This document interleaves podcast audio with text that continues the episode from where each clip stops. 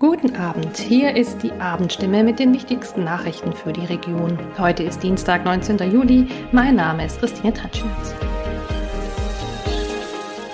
Und das sind heute unsere Themen. Heiß. So war der heißeste Tag des Jahres in der Region. Heißer. Wie Heilbronn sich auf wiederkehrende Hitzeperioden vorbereiten möchte.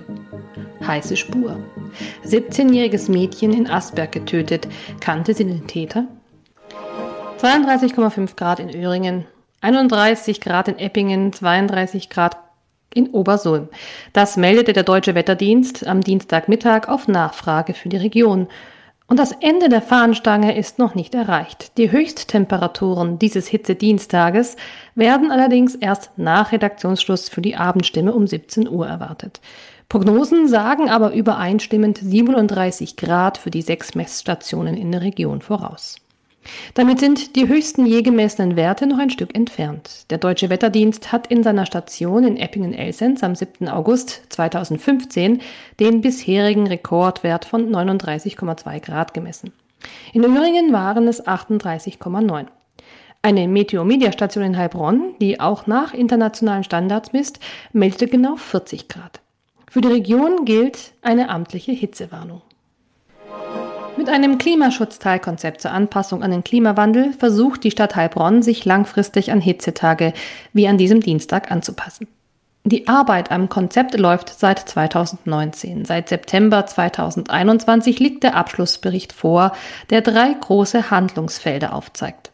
Schwammstadt, grüne Gartenstadt und gesunde Großstadt.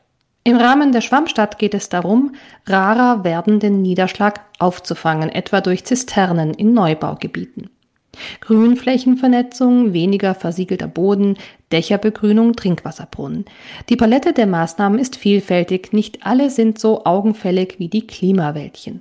Am Wollhaus und vor allem auf der Theresienwiese belegen die kleinen Grüninseln, wie zu betonierte Hotspots etwas entschärft werden können. Dass solche Klimaoasen gebraucht werden, zeigen die Wetterprojektionen, die Grundlage des Heilbronner Klimaschutzkonzepts sind. Niederschlag wird es in Heilbronn künftig mehr geben, allerdings mit einer Verschiebung in den Winter. Trockenheit im Sommer nimmt zu.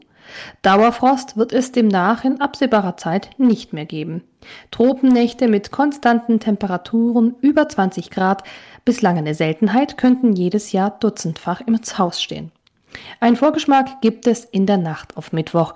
Laut Wetterbericht wird es nicht kühler als 21 Grad.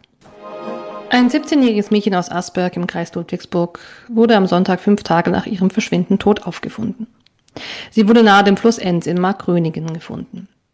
Der Teenager hatte nach bisherigen Informationen vergangene Woche am Dienstagnachmittag ihre Wohnung in Asberg verlassen und war am Abend nicht zu den Eltern zurückgekehrt. Die Polizei suchte mit einer vermissten Fahndung öffentlich und am Sonntag mit Hubschrauber, Drohnen und Spürhunden. Die Obduktion des Leichnams des Mädchens am Montag hat Anhaltspunkte auf eine Gewalteinwirkung gegeben. Hinweise auf ein Sexualdelikt lagen den Angaben nach nicht vor.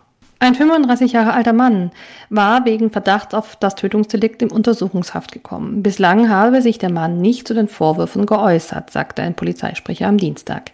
Er und das Mädchen haben sich nach Erkenntnissen der Polizei bereits vor der Tat gekannt. In welcher Beziehung beide zueinander standen, sei Gegenstand der Ermittlungen, teilten Staatsanwaltschaft und Polizei am Dienstag mit. Soweit die wichtigsten Nachrichten am Abend. Mehr und ausführliche Informationen für die Region finden Sie in unseren Zeitungen oder auf stimme.de. Das war die Abendstimme mit den wichtigsten Nachrichten um sechs für die Region Heilbronn und Hohenlohe. Immer von Montag bis Freitag um 18 Uhr auf stimme.de und überall, wo es Podcasts gibt.